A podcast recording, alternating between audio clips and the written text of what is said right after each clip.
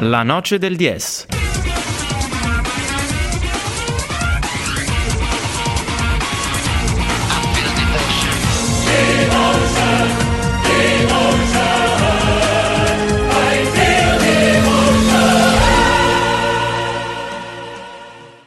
Buonasera, buonasera a tutti, questa è la Noce del DS speciale NBA, eh, la Noce del DS in the zone potremmo dire, perché tra pochissime ore, eh, luna di stanotte orario italiano, eh, avrà inizio la stagione 2020 o ormai praticamente 2021 dell'NBA. Siamo qui eh, in formazione ridottissima per eh, cause di covid e tecniche. Al microfono che vi parla in questo momento c'è il mago e con me è il contusion Simone Casciano.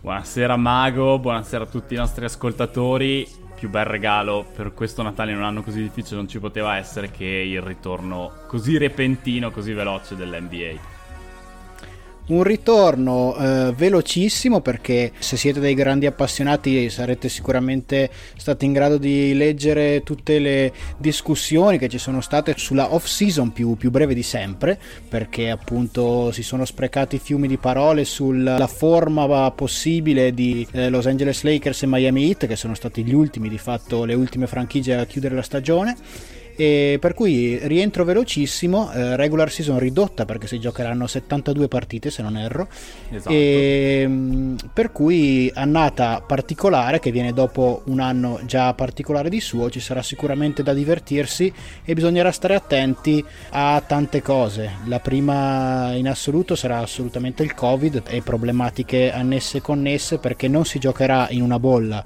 come si, era, si erano invece giocati gli scorsi playoff, ma ci saranno delle sorte di mini tornei in giro per gli States e tanto sarà delegato alla responsabilità individuale, alla maturità dei giocatori.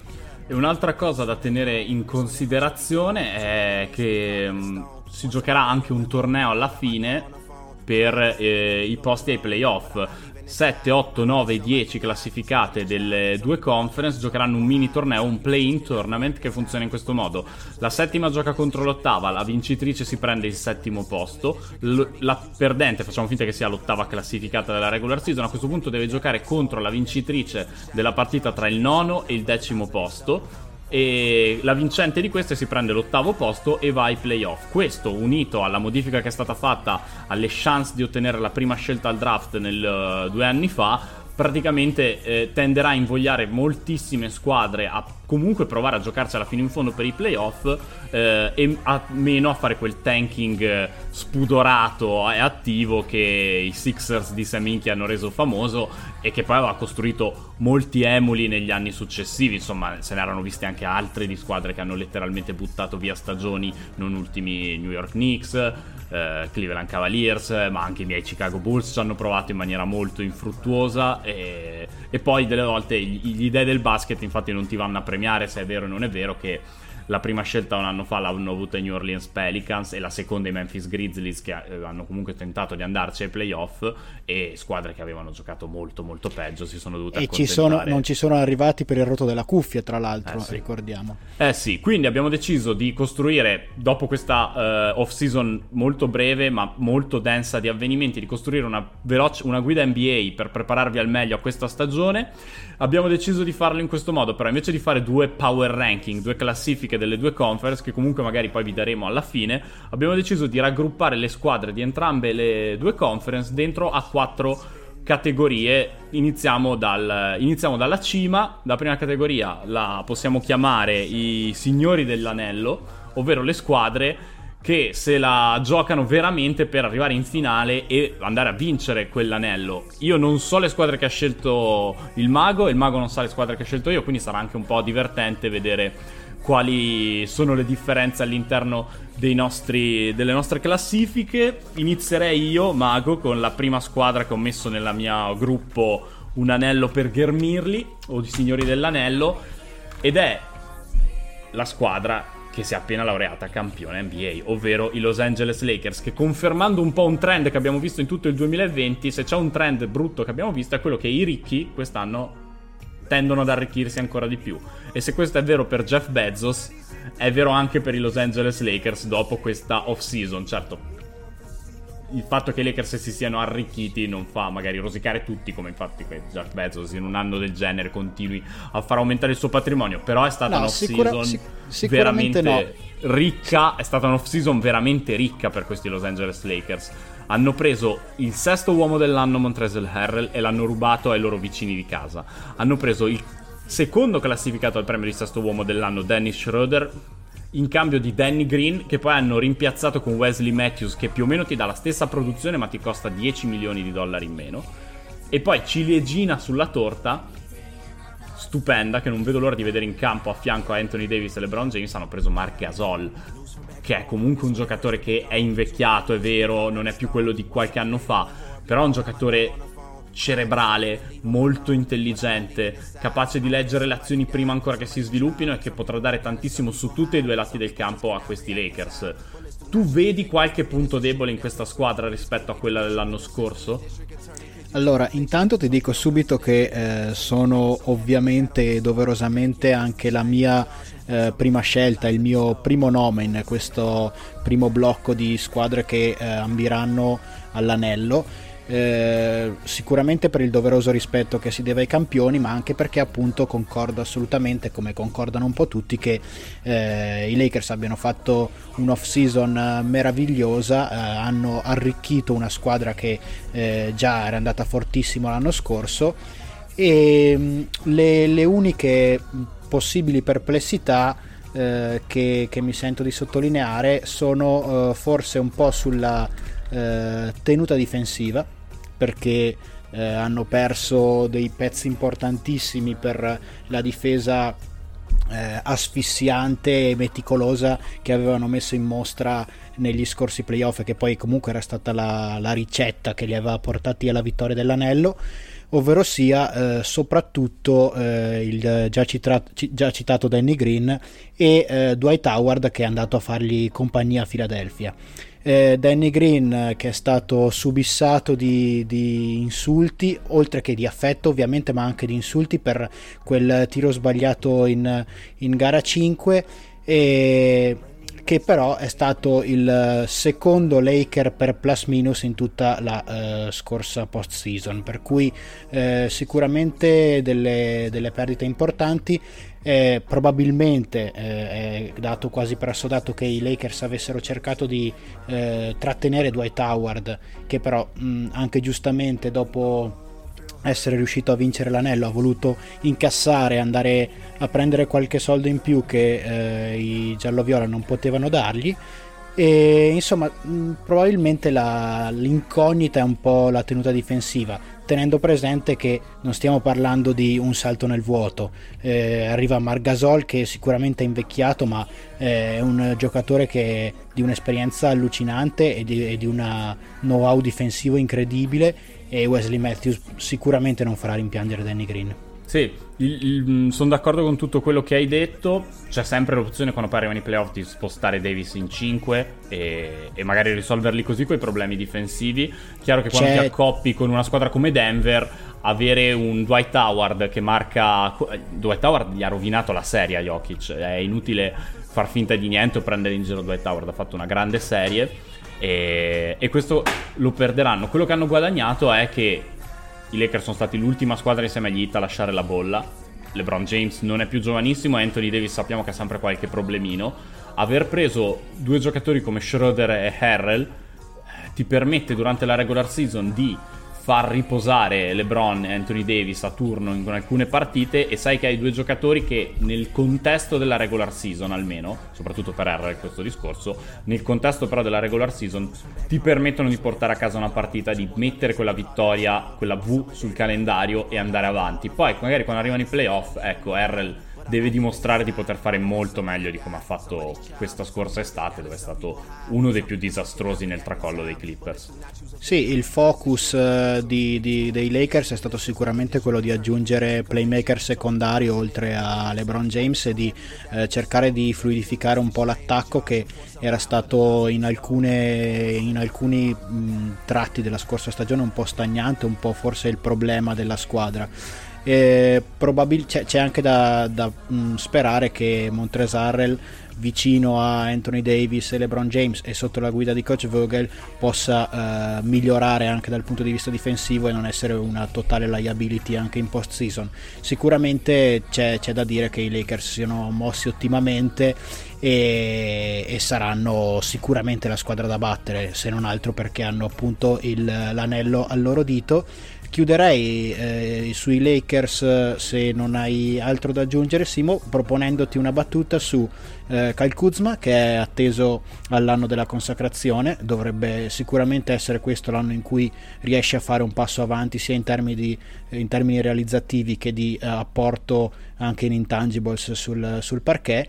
E poi è impossibile non nominare tale Norton Tucker che ha fatto una pre-season eh, entusiasmante sì, ha assolutamente ragione. Su Kuzma non ho moltissimo da dire, quello che dico è molto interessante il contratto che ha rifirmato adesso con i Lakers, era, lui era eleggibile per l'estensione del suo contratto a rookie, ha firmato 3 anni 40 milioni con l'opzione player option al terzo anno, quindi si è sistemato secondo me molto bene, nel senso farà i suoi soldi nei primi due anni e poi al terzo anno, che è anche un momento in cui vediamo LeBron quanto ancora giocherà, può diventare un pezzo importante del futuro dei Lakers o comunque con il pedigree del campione andare a prendersi un contratto migliore e un ruolo migliore in un'altra squadra. A me Kuzma non mi... cioè lo vedo meglio in una squadra in cui può essere più coinvolto. Gli è stato chiesto e, e bisogna fargli anche onore del fatto che comunque lui ci si è impegnato di ritagliarsi un ruolo diverso più da comprimario ci sta impegnando.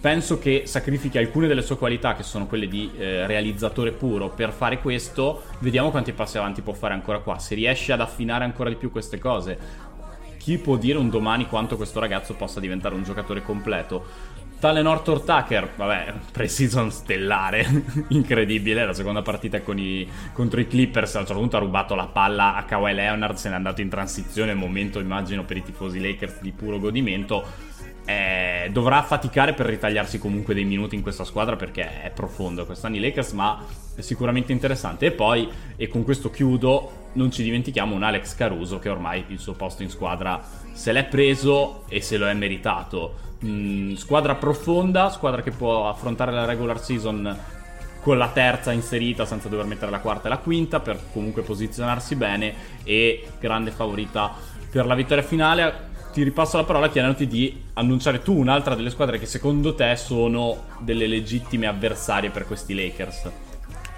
E sarà un po' scontata la mia nomination, ma eh, penso che sia d'obbligo inserire gli sfidanti, ossia coloro che sono arrivati a contendere il titolo ai Lakers nelle finals del 2020, ossia i Miami Heat che sono stati un po' la sorpresa dell'anno scorso, eh, ma eh, esigono rispetto e sono chiamati un po' all'anno della consacrazione una stagione, con una stagione in più sulle spalle, un gruppo collaudato e un innesto, un bel innesto che eh, probabilmente è una, anche quella non l'abbiamo nominata perché eh, per i motivi che magari analizzeremo poi, ma è una, un'altra perdita del roster dei Lakers, ossia Avery Bradley. Sì, il, ehm, gli Heat avevano diciamo rinunciato a Crowder nel loro rifirmare di quest'estate con l'idea di eh, tenersi lo spazio per andare dietro a Antetokounmpo l'estate prossima, cosa che non succederà e poi parleremo dei Bucks.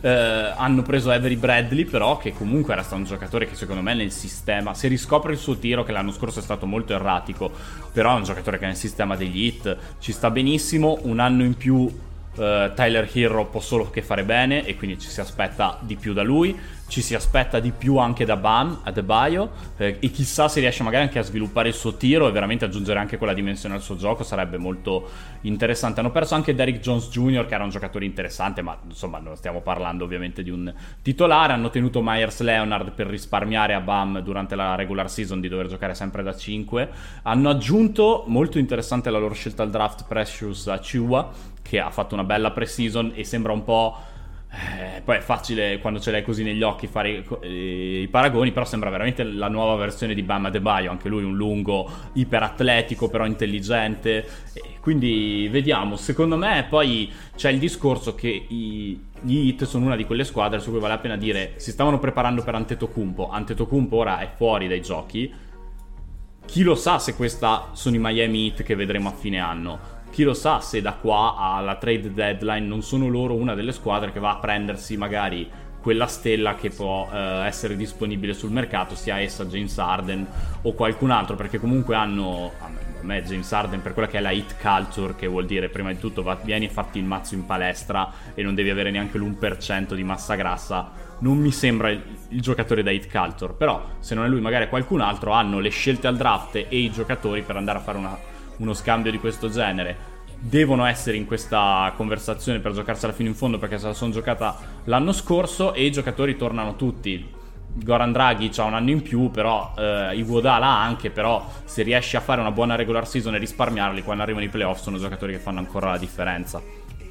Sì, eh, infatti mh, pe- penso che uno dei motivi principi poi che, che, ci portano a doverli mettere per forza in questo lotto siano eh, chiaramente la presenza di, di Jimmy Buckets, eh, Jimmy Butler, ma soprattutto il fatto che hanno in coach Spolstra uno dei migliori, se non forse sì. ad oggi il migliore coach sì. che c'è in NBA eh, l'unica perplessità è appunto sulla profondità di questo roster. Cosa ne pensi tu? Ehm, sì. Perché scusa, scusami sì, se ti interrompo, sì, concludo un po' la domanda. Eh, la, eh, il grosso problema che hanno avuto questi Miami Heat è stato proprio arrivare alle finals distrutti. Cioè, Jimmy, Jimmy, Butler ha giocato le finals a mille, ma poi appunto abbiamo visto come hanno perso Goran Dragic e Adebayo per eh, il grosso delle partite, quindi è stato un problema eh, proprio la profondità del roster. Sì, quello potrebbe essere un problema ancora di più in una stagione condensata. A me non stupirebbe vedere mh, mm, Kendrick Nunn tornare nel quintetto titolare almeno almeno per la regular season, con Dragic in uscita dalla panchina in modo da preservarlo un po' di più. Uh, stesso discorso appunto con Bam che, gioca, che parte da 4 con Leonard da 5 uh, eh, in modo da evitargli la fatica che si fa a giocare da 5 per un'intera stagione perché comunque stessa cosa che hanno sempre fatto i Golden State Warriors che si tiravano dietro un Zazza Paciulia per 82 partite poi quando arrivavano i playoff Zazza si accomodava in panchina quando non doveva spaccare una caviglia a Kawhi Leonard e e giocava Draymond Green. Eh, però sì, per loro può essere, può essere un problema, eh, anche perché poi Jimmy non è così vecchio, però essendo che è uscito dalla palestra Tibodo ha già accumulato un chilometraggio elevato, però sì, a scanso di infortuni sono una squadra che vedo bene fino in fondo e come hai detto tu, Spolstra è un valore aggiunto, è incredibile che non abbia mai vinto il premio di coach dell'anno. Eh, non è che è incredibile, è uno scandalo a questo punto, credo. E, e poi una cosa molto bella di quello che è successo l'anno scorso nei playoff, è quando vedi una squadra che eh, switch eh, mi viene in inglese, cioè che preme l'interruttore, no? che gli scatta qualcosa dentro, i movimenti che facevano, i tagli eh, lontano dalla palla, mi ricordavano un po' eh, il paragone, pa- pass- passamelo, i primi Golden State Warriors pre-KD, quando veramente la loro forza era questo loro costante movimento off-ball che mandava in confusione le altre squadre. Tyler Hero e Duncan Robinson non sono ovviamente Steph Curry e Clay Thompson, però la il terrore che mettono nella mente del difensore quando, deve, quando si, lo deve inseguire tra eh, i blocchi e non capisce quando deve cambiare e quando non lo deve fare, unito all'intelligenza di Butler sui tagli e ai passaggi di Bam Adebayo, creano veramente un attacco che è molto difficile da difendere e diventa ancora più efficace quando arrivano i playoff. A differenza di certi attacchi che funzionano molto bene in regular season, in cui è un portatore di palla fondamentalmente a giocare il pick and roll alto per 80 possessi, e però poi diventano molto prevedibili alla, alla fine dei playoff. Chiuderei qua sugli hit se non hai altro da aggiungere. Ti propongo io un'altra delle mie squadre che quest'anno se la giocano per l'anello. E torniamo a Los Angeles e anche nonostante il tracollo dell'anno scorso, i Clippers secondo me sono in questo momento ancora la più seria minaccia ai Los Angeles Lakers con tutto il rispetto, so, ci sono altre squadre in questa, dopo ne parleremo, ma per me, e que- mi prendo la responsabilità di dire questa cosa, per me, se mai ci dovesse essere a un certo punto, finale di conference, semifinale di conference, un Lakers Clippers, quella è la sfida che chi la vince poi va a vincere tutto. Penso che i Clippers abbiano fatto una buona off-season, hanno perso Harrell, ma l'hanno rimpiazzato con Ibaka, che secondo me è un giocatore più completo, eh, un difensore migliore, non è un attaccante eh, migliore palla in mano come può essere Harrell, però aiuta funz- il funzionamento dell'attacco offensivo dei Clippers in generale. E è anche un uomo spogliatoio ed è un amico di Kawhi Leonard. E visti tutti i retroscena che abbiamo sentito sullo spogliatoio dei Clippers credo che aiuti anche questo. E poi hanno preso Luke Kennard in quello scambio strano con Detroit e New Jersey. Lo hanno anche rifirmato subito visto e che secondo me la gente forse perché è Detroit non si è resa conto di che giocatore sta venendo fuori, poi con la scimmia di essere quello che è stato scelto una posizione prima di Donovan Mitchell tre anni fa, però in realtà Luke Kennard sta venendo su un bel giocatore e secondo me i Clippers alla fine sono usciti rinforzati almeno a livello di roster da questa off season. Vediamo se Tyron Lu saprà riparare quello che si è rotto in quello spogliatoio. Sì, eh, sicuramente tantissimi li vedono come la squadra più forte in assoluto a livello di, di roster, di, di, talento, di profondità. E, e Luke Kennard è stato una bella firma perché appunto anche lì eh, l'obiettivo di trovare del playmaking secondario, di dare l'alternativa e un po' di riposo a eh, chi deve portare la palla invece nei momenti in cui la partita scotta e effettivamente sì, eh, Ibaka è una grandissima aggiunta a livello di spogliatoio e probabilmente anche a livello di, eh, di campo, a livello di spaziature, di, di cosa può dare agli altri con il suo gioco. E credo che sia difficile che rivedere un bust dei Clippers come quello dell'anno scorso. Se dovesse succedere di nuovo sarebbe probabilmente uno dei più grossi bust eh, della NBA, un, un, fallimento così grosso per due anni consecutivi. Quindi io credo che, che li vedremo molto in alto quest'anno e vedremo fin dove potranno arrivare. Comunque sky's the limit e Tyron si trova una bella, una bella responsabilità fra le mani.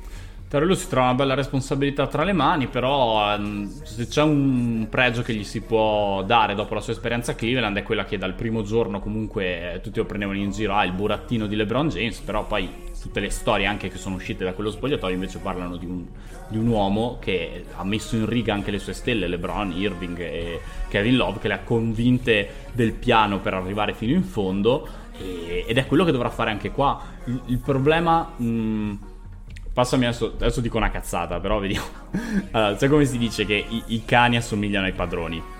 A me sembra un po', sempre di più nella NBA, soprattutto in questa NBA del player empowerment, che le squadre assomigliano molto ai loro giocatori migliori.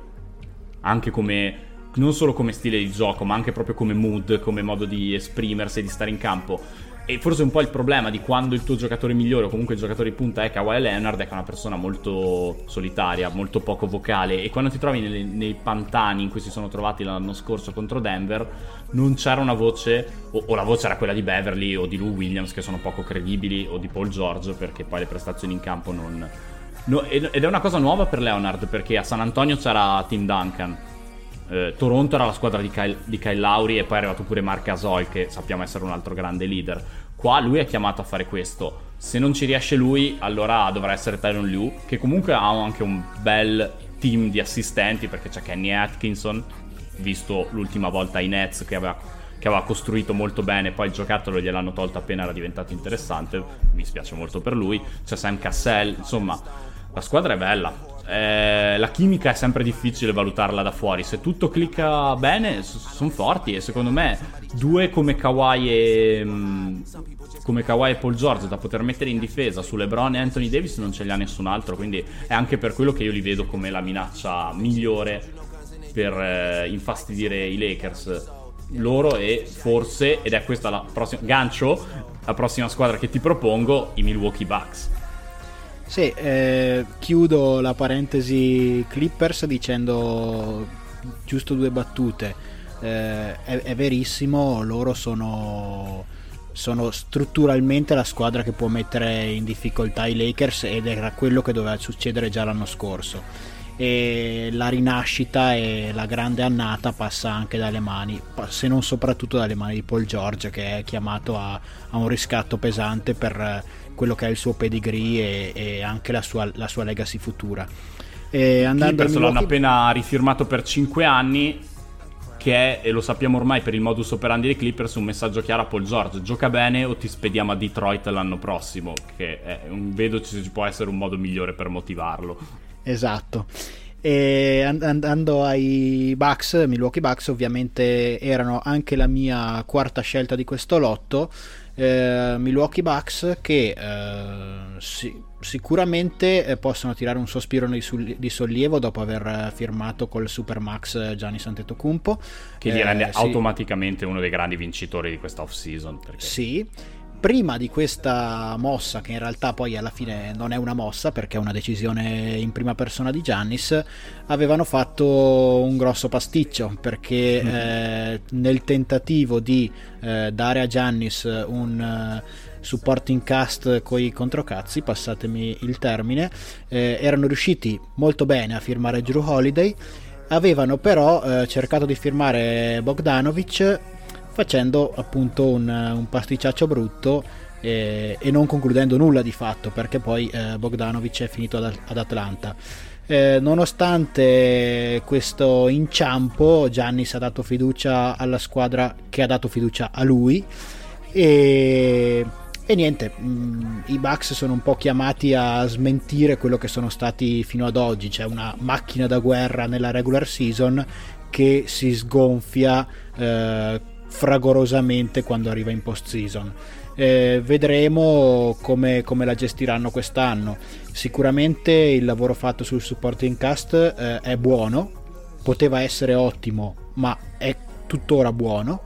E bisognerà vedere. Tanto passa per la crescita di Giannis, ennesima continua crescita di Giannis, che fa strano dirlo di un due volte MVP eh, della regular season, però eh, può ancora migliorare molto e ha i mezzi per farlo.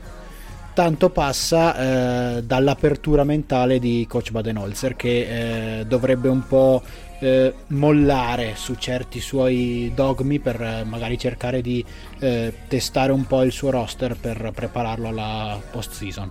Sì, sì, sì, sì, sono stra d'accordo con te. Spesso si dice che ci sono, lo, lo, ha detto Draymond Green molto famosamente, in maniera celebre, ci sono giocatori da regular, da regular season e da post season. Con Budenholzer sembra che ci siano allenatori da regular season e da post season. Budenholzer mette un sistema che diventa un carro armato per tutta la regular season, poi però quando arrivi ai playoff e devi anche tu adattarti agli avversari, gli avversari si adattano a te iniziano a venire fuori problemi, eh, soprattutto in difesa, perché i Bucks sono sempre una delle, la migliore difesa, se non una delle migliori difese del, del campionato, poi arrivano alle post season però un sistema che semplifico molto, ma per farlo capire a chi ci ascolta, è una difesa in drop, quindi sul pick and roll, che è la base di qualunque attacco praticamente, il, eh, il lungo droppa, cioè si abbassa, non sale, non c'è cambio dei giocatori si cerca di incanalare il giocatore che ha la palla, la guardia solitamente, verso mh, mm, il, la zona di mezzo tra il ferro che rimane appunto protetto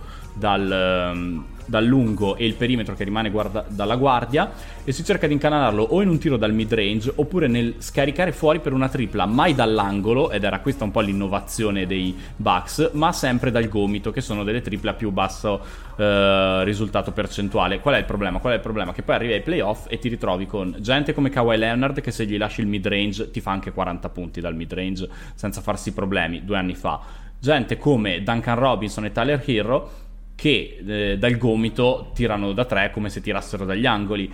Senza contare che un sistema di difensivo che non cambia sui blocchi contro una squadra come Miami che usa i blocchi lontano dalla palla per liberare i propri giocatori fa impazzire i difensori perché se non cambi su quei blocchi lì eh, sei completamente perso. Quindi questo dovrebbe. sono curioso di vedere se durante la stagione regolare Budenholzer proverà a cambiare alcuni di questi suoi dogmi tattici in difesa e sono curioso anche quanto e se sperimenterà con Giannis da 5. L'unico altro problema che vedo e ti rimando a te è quello che la panchina è rimasta poco profonda. Quando scambi Bledsoe, quando scambi George Hill, quando tagli Iliasova perché non sei riuscito e perdi e non riesci a prendere Bogdanovic, ti ritrovi con una panchina che a me sembra molto sguarnita e in cui ti devi aspettare una buona stagione o un passo ulteriore da gente come DJ Augustin, Bobby Portis. Ecco, Bobby Portis, che io l'ho visto a Chicago molto perché tu ci credi che Bobby Portis possa essere. perché dovrebbe diventare un candidato da sesto uomo dell'anno. Tu lo vedi? Possibile? Allora, eh, se ci basiamo su quello che abbiamo visto fino ad oggi, no. Eh, c'è anche da dire che forse il cambio d'aria e il cambio di sistema, eh, il cambio di allenatore, eccetera, possono essere un fattore che ci può far protendere per il sì. Eh, sicuramente e questo vale un po' per, per tutte le squadre eh, che abbiamo menzionato e che men- menzioneremo con il problema un po' della panchina corta eh, sarà un po' giocare alla roulette russa in questa stagione perché eh, con appunto la problematica covid e t- tante partite eh, tutte così di fila eh, dovranno queste squadre cercare di arrivare in fondo alla regular season eh, con, eh, subendo meno danni possibile, ossia in soldoni qualificandosi a qualsiasi costo ai playoff, anche se non in eh, posizioni di grido, per poi eh, dare il, il, meglio possibile in post season. Questo vale, vale per tanti e vale in primis per i Bucks. Ecco, io chiuderei qua sui Bucks dicendo solo due cose. Uno, che Drew Holiday è un miglioramento incredibile rispetto a Bledsoe. Uh, Bledsoe è un buon difensore, Drew Holiday è un difensore fantastico. Bledsoe è un buon attaccante, Drew Holiday è un grande attaccante e quindi aumenta le dimensioni di questa squadra su tutti e due lati del campo. Detto questo, avendo scambiato George Hill, Bledsoe e quelle scelte tante, perché sono due scelte più due swap con New Orleans, e, uno può dire è tanto, però se tu ci conti anche che ti sei tenuto Antetokounmpo, alla fine secondo me il conto torna. Però adesso i Bucks sono all in, cioè rifirmeranno Holiday quest'estate, me lo auguro per loro, e questa è la loro squadra. E se, succe- e se quest'anno non va bene, prossimo- la prossima cosa che verrà messa in discussione, visto che il roster non lo si potrà più cambiare più di tanto, è la panchina di coach Budenholzer la panchina, la panchina scotta sicuramente eh, sì. e la testa di Baden-Holzer sarà eh, la prima a saltare se dovessero esserci problemi o ulteriori fallimenti. Eh, passo a rimpallarti la quinta squadra di questo, la sesta anzi, sì. scu- anzi no scusami, quinta no, squadra no, di questo quinta, lotto, quinta. Eh, i Ci Denver c'hai. Nuggets. Ah, Denver Nuggets sono perché, contento che li abbiamo messi entrambi. Eh, te lo dico, spoilerino sul power ranking finale eh, i Denver Nuggets sono i miei vincitori della regular season 2020-2021. Ci può stare. E Denver Nuggets che eh, sono costantemente in crescita e spero che si riconfermino su questo trend perché sono una squadra eh, molto bella, molto divertente e molto atipica da vedere giocare molto atipica soprattutto perché hanno un giocatore che è un freak assoluto ossia Nikola Jokic che è incredibile sì. sotto tutti i punti di vista se eh, riesce a fare click con la testa e a non mollare a rimanere sempre dentro la partita per 100 partite all'anno diventa un mostro quasi ingiocabile. Hanno, e... lui, hanno un Jamal Murray che se si dovesse riconfermare... I livelli che ha raggiunto Murray nella bolla sono stati incredibili. Uno si chiede, è strana la bolla, no? Perché non c'era il tifo, non, c'era, ti chiedi neanche quanto queste cose possano influire, ma se lui si conferma più o meno, no, non necessariamente su alcune vette che ha toccato in quei playoff, ma più o meno su quel livello lì, è un giocatore che ha fatto un salto di qualità enorme e poi mh, mm, ci sono tutta una serie di role player di livello, Will Barton, Gary Harris che sanno fare il loro, Paul Millsap che è stato rifirmato hanno perso Jeremy Grant ed è comunque una perdita importante perché era un difensore multiposizionale importantissimo. Hanno preso Michael Green che non è la stessa cosa, però ha un buon rimpiazzo. Secondo me la stagione, il giocatore che, pot- che farà, eh, che potrebbe lanciare ancora più in alto la stagione dei Nuggets è Michael Porter Jr. Ass- assolutamente sì. Eh, no, non, ho, non, ho, nulla da aggiungere rispetto a quello che hai detto tu. Eh, Michael Porter Jr. è probabilmente l'ago della bilancia di questa squadra, oltre a, appunto alla riconferma di Jamal Murray che al 99% non farà, non metterà in fila i numeri che ha messo nella bolla perché era in un momento in cui aveva la mano caldissima e una confidence incredibile, eh, però eh, attraverso anche la, la, sua riconferma a questi livelli passa tanto della stagione de, di Denver. E probabilmente io, io penso che arrivati a questo, a questo livello vanno per forza inseriti in questo slot, cioè se la devono giocare e no, non ce n'è. E, e, io penso che siano una seria, serissima contendente al primo posto eh, nel seed della regular season. Quello sono molto d'accordo. Anch'io. Credo però che eh, rispetto ad altre squadre manchi ancora qualcosa per eh, arrivare effettivamente a vincere l'anello. Sicuramente se la giocheranno e sicuramente in una stagione strana come questa, come quella che ci, eh, ci apprestiamo a vivere, eh, possono avere più chance che in altre, in altre stagioni. Sono d'accordo con te, l'ultima cosa che aggiungo su Denver è che mi piace moltissimo RJ Hampton, che è il rookie che hanno scelto al draft, che anche come Lamelo era andato in Australia, ma a differenza di Lamelo non gli hanno dato la squadra per farne il suo show personale, quindi ha fatto più fatica, però secondo me è un giocatore migliore di, di dove è stato draftato, perché comunque in Australia non stiamo parlando di Eurolega, però è comunque una lega di professionisti ed è una roba diversa dal college e ha fatto un po' fatica. A me lui piace molto e penso possa inserirsi in quel ruolo che aveva Malik Beasley fino all'anno scorso e, e dare qualche buon minuto. Io ho ancora due squadre in questo club, tu ne hai due? Io ne ho per una capire. sola. Tu ne hai una sola, ok, allora prov- ne dico una io e vediamo se è la stessa che abbiamo. Vai. Ed è una new entry che non era in questa categoria di sicuro l'anno scorso e sono i Brooklyn Nets. Hai fatto centro. A cui darei subito la palma d'oro per la City Edition più bella di quest'anno, tra quelle nuove almeno, perché la Vice City Edition dei Miami Heat potrebbe vincere tutti gli anni, però l'idea l'abbiamo capita. Allora, quella, quella di. Basquiat di quest'anno dei Brooklyn Nets è una roba stratosferica.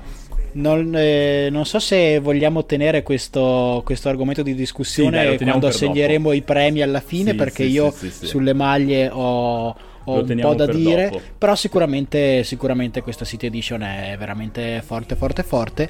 Parliamo della squadra. Parliamo della squadra. Eh, Brooklyn eh, ha stravolto un po' tutto, eh, se non altro perché appunto eh, arriviamo a, a, sperimentare adesso quella che è stata la rivoluzione della scorsa off season quindi eh, aver firmato in free agency Kyrie Irving e Kevin Durant che di fatto eh, cioè, non hanno mai giocato insieme e di fatto non hanno nemmeno mai giocato praticamente se non sporadicamente Kyrie. Sì una ventina di partite. Esatto eh, piuttosto male tra l'altro e hanno fatto la mossona di, di, questa, di off-season perché hanno preso Steve Nash come nuovo capo allenatore.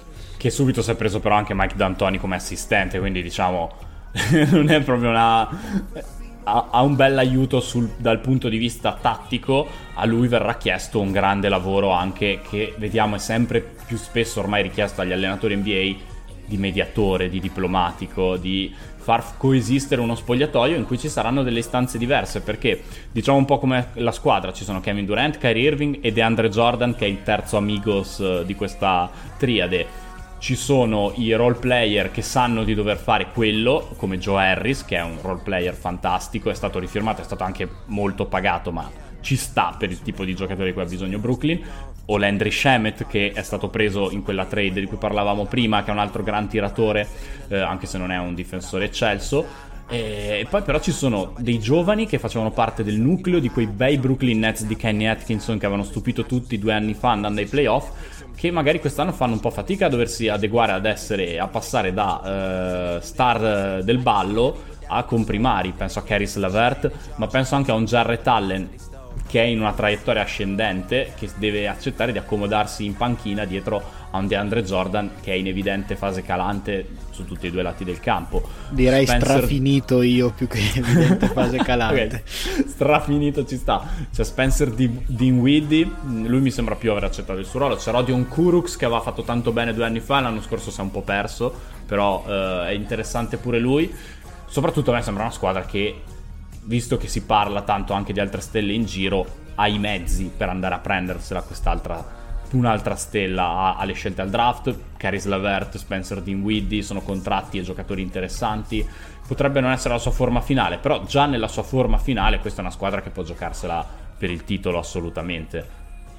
È una squadra strapiena di talento e Kevin Durant sembra da questi scampoli di pre-season tornato il vero Kevin Durant e non una versione azzoppata per cui una squadra con Kevin Durant sì. automaticamente ambisce l'anello perché eh, è sicuramente nei primi 5 giocatori della, della NBA e che dire molto intelligente eh, la mossa di, di Steve Nash di circondarsi di uno staff tecnico veramente veramente eh, di gran livello perché non c'è solo Mike D'Antoni e questa è stata una mossa eh, molto intelligente di, di, Steve Nash e anche qui eh, come, come, dicevamo per i Clippers sarebbe clamoroso un, un grosso bust di questa squadra perché perché c'è veramente tantissimo talento e ci sono due dei primi dieci giocatori della Lega sì. per cui è, è difficile che che fa- cadano facendo tanto rumore. Ecco. Sì, però anche qui come per i Clippers il tema della chimica di squadra rimane importante, bisogna anche capire Kyrie Irving come sta, cioè ha iniziato l'anno dando delle pedine ai giornalisti rifiutandosi di andare a fare le interviste che è obbligato a fare, poi lui tra l'altro cioè, disattende agli accordi contrattuali, è il vicepresidente della, dell'unione dei, del sindacato dei giocatori, poi eh, si è messo a, a, bruciare degli incensi prima di una partita. Insomma, il Kyrie Irving ti fermo e ti dico show Kai... quanto, può, quanto Kai... che, che vette può raggiungere quest'anno non lo so neanche io e vediamo quanto distrarrà la squadra. Restando sul campo, una delle cose assurde che l'anno scorso i Brooklyn Nets avevano una difesa da top 10, pur in una stagione comunque stranissima. Se a questa difesa eh, da top 10 riescono ad aggiungere un attacco da top 10 che dovrebbero avere con Kyrie e KD, sono una grande squadra. Sono proprio curioso di vedere come sarà il loro attacco. Se è un turno mio, turno tuo tra Kyrie e KD o se Steve Nash, che non credo sia quella la sua idea di basket, proverà a implementare qualcosa di diverso. C'è da dire che come cadono, teoricamente cadono sempre in piedi perché anche se dovesse essere un terribile dal punto di vista eh, della filosofia di, di basket turno mio, turno tuo di Kyrie Irving e Kevin Durant, teoricamente sarebbero comunque un attacco in top 10 perché eh, Kyrie Irving sì. e Kevin Durant sono dei, due dei realizzatori migliori di questa, di okay. questa lega e a, proprio a proposito per chiudere il capitolo Brooklyn Nets di chimica di squadra eh, questo è assolutamente uno dei motivi per cui io se fossi il GM di Brooklyn non andrei a tradare per eh, James Harden e la chiudo così sì, e io fossi nel GM degli Houston Rockets, Caris Levert, Spencer Dinwiddie e qualche scelta per James Harden, non me lo prendo neanche morto. Possiamo chiudere qua. Tu hai finito le tue squadre in questa categoria, giusto? Io le ho finite. Io ne ho ancora una, quindi io la butto dentro. Dico perché sì e poi tu mi dici perché no, va bene? Certo, vai. Allora, la mia ultima squadra nella categoria di chi può vincere l'anello sono i Philadelphia 76ers. E ti giuro, so, l'anno scorso lo pensavo uguale, forse ne avevamo anche parlato e, ed è stata una, una, tragedia. Non ha mai funzionato la coppia Orford Bid. Daryl Morey è arrivato, cerchiamo un attimo di far quadrare anche il conto per chi ci ascolta di cosa, cosa è successo. È arrivato Daryl Morey, general manager di Houston, eh, ha subito messo mano al roster, ha mandato Orford a Oklahoma in cambio di Danny Green, ha mandato anche una scelta. Ha dato Josh Richardson a Dallas in cambio di Seth Curry.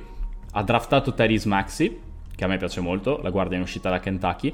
E adesso il roster ha un po' più di senso. È un roster che a guardarlo ricorda il roster forse più amato di questi Sixer degli ultimi anni, ovvero quello della di tre anni fa, quando arrivarono alle semifinali conference contro Boston, perse male, però era il primo anno di playoff, che era Embiid, eh, Ben Simmons, ehm, Saric, Covington, eh, Bellinelli e Eliasova, praticamente TJ McConnell, quindi, e JJ Reddick, quindi tiratori Simmons e Embiid e tiratori barra difensori alcuni, altri no, il Veli per esempio no per niente. E, e, quest'anno stanno cercando di ricostruire la stessa cosa più o meno ed è una formula che può funzionare. Aggiungi che hai preso Doc Rivers in panchina, che comunque anche dopo il collasso dell'anno scorso è un grande coach. Aggiungi che non solo è un grande coach Doc Rivers, ma è anche uno che vuole sempre assistenti intelligenti e infatti chi si è andato a prendere? Dave Jerker, che due anni fa stava per portare i Sacramento Kings, Sacramento Kings di Vlade Divac, i Sacramento di Bagley e meglio di Doncic Divac. Ai playoff e l'anno scorso con Luke Walton non li hanno neanche annusati i playoff e adesso è assistente per Doc Rivers, è veramente una persona intelligente. Aggiungici che questa squadra potrebbe anche cambiare, si parlava prima del Barba, questo secondo me anche senza parlare del Barba, qui è una squadra in cui ci sono tanti se rispetto alle altre di cui abbiamo parlato finora, però se le cose vanno nel modo giusto e la prima cosa è che questi due entrambi siano sani quando arrivano i playoff, perché purtroppo non l'abbiamo visto spesso, entrambi sani, entrambi in forma. Con questi giocatori intorno, per me può vincere l'end. Può, vi- può arrivare in finale e può anche vincersi un anello. Allora, eh, premetto che pensavo che mi avresti sparato i Portland Trail Blazers. No. Eh, per cui eh, adesso ti dico invece perché no, eh, secondo me Philadelphia. Cioè, chiaramente Philadelphia sta ampiamente e benissimo in quello che è il secondo lotto eh, che a questo punto eh, lanciamo già con un gancio con questi Philadelphia 76ers e ci sta anche un po' stretta. Cioè per me sono chiaramente nel, nel top seed del, del, secondo lotto. E perché no? per i motivi che hai già un po' detto tu. La, l'integrità di, eh, delle due stelle eh, Ben Simmons e Joel Embiid eh, il, l'enigma Ben Simmons perché è un giocatore fortissimo che però eh, dobbiamo ancora scoprire di fatto cosa può veramente essere, cosa può veramente diventare. Ha un potenziale enorme, eh, però finora boh. E altra cosa manca eh, a questo alle stelle soprattutto una certa esperienza nei playoff. È vero che ci sono sempre arrivati, ma hanno sempre perso. Eh, per cui mh, secondo me manca un po' di esperienza, un po' di cattiveria che eh, qualche elemento nuovo come Danny Green porta, però non so se possa essere sufficiente per puntare all'anello già in questa stagione. Sicuramente sono una bellissima squadra eh, una squadra eh, secondo me da seguire eh, che potenzialmente uno potrebbe decidere di seguirsi il League Pass per dire eh, perché penso che seguirne l'evoluzione sia veramente veramente interessante. E, e, niente per il resto concordo con tutto quello che hai detto tu. Eh, secondo me per dirti, io, io, credo che siano la squadra più intrigante di quest'anno, la squadra sì. che seguirei più volentieri perché ci sono tanti giocatori che mi piacciono a roster, che proprio mi piace, mi piace seguire e spero, spero vivamente che possano fare una, una bella stagione e una bella post season, però pensandoci razionalmente credo che gli manchi qualcosa ma non come manca qualcosa ai Denver Nuggets. Manca qualcosa per arrivare al livello dei Denver Nuggets, per esempio. Sì. Guarda, secondo me il potenziale di quei due, secondo me è altissimo. Mi rendo conto che è, è il mio, come dire, la mia scommessa pazza di, questa, di questo gruppo. Perché se tutte le tessere si allineano, se tutti i pianeti si allineano, questa è una squadra che può vincere. Però è molto improbabile che succeda. E hanno una panchina veramente corta, nel senso che se Simmons o Embiid hanno problemi e iniziano a uscirti dalla panchina gente come Bolden o devi affidare 30 minuti a partita a Shake Milton o a Taris Maxi che a me piace ma è comunque un rookie eh, allora diventa un problema molto in fretta. Eh, e quindi per questo è il motivo. Pezzo di musica ci fermiamo qui per quello che riguarda il primo gruppo delle contendenti per il titolo. Quando torniamo come annunciato con i Philadelphia 76er parliamo delle squadre che a questi playoff al ballo comunque ci saranno I Got Game Public Enemy.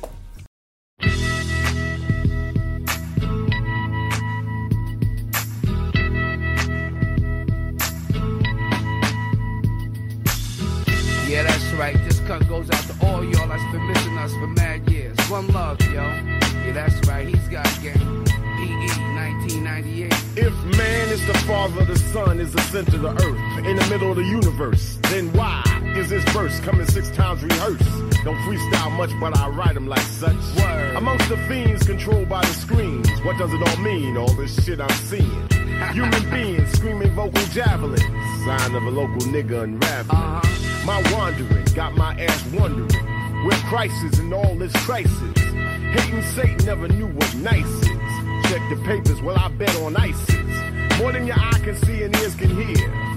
Year by year, all the sense disappears. Nonsense perseveres, prayers links with fear. Beware, two triple O. It might feel good, it might sound a little something, but damn the game if it don't mean nothing. What is game? Who got game? Where's the game in life? Behind the game, behind the game. I got game, she got game, we got game, they got game, he got game. It might feel good, it might sound a little something, but fuck the game if it ain't saying nothing. Damn, was it something I said? You don't see, so you turn your head. Ray scared of his shadow, does it matter? Thought of reparations, got him playing with the population. Nothing to lose, everything's approved. People use even murders excuse. White men in suits don't have to jump. Still a thousand and one ways to lose with the shoes. God takes care of old folks and fools, while the devil takes care of making all the rules. Folks don't even own themselves, paying mental rent to corporate presidents. One out of one million residents. Be a dissident who ain't kissing it. The politics of chains and whips got the sick missing chips and all the championships. What's love got to do with what you got? Don't let a win get to your head or a loss to your heart. Nonsense perseveres, prayers lives with fear. Beware, two triple O is It might feel good, it might sound a little something, but damn the game if it don't mean nothing. What is game? Who got game? The game in life? Behind the game, behind the game. I got game, she got game, we got game, they got game, he got game. It might feel good, it might sound a little something, but fuck the game if it ain't saying nothing. Yeah, that's right. Everybody got game. But we just here to let y'all know that PE is in full effect from right now until the year 2000. Hey, yo, my man, sing it. Something happening here. Yeah,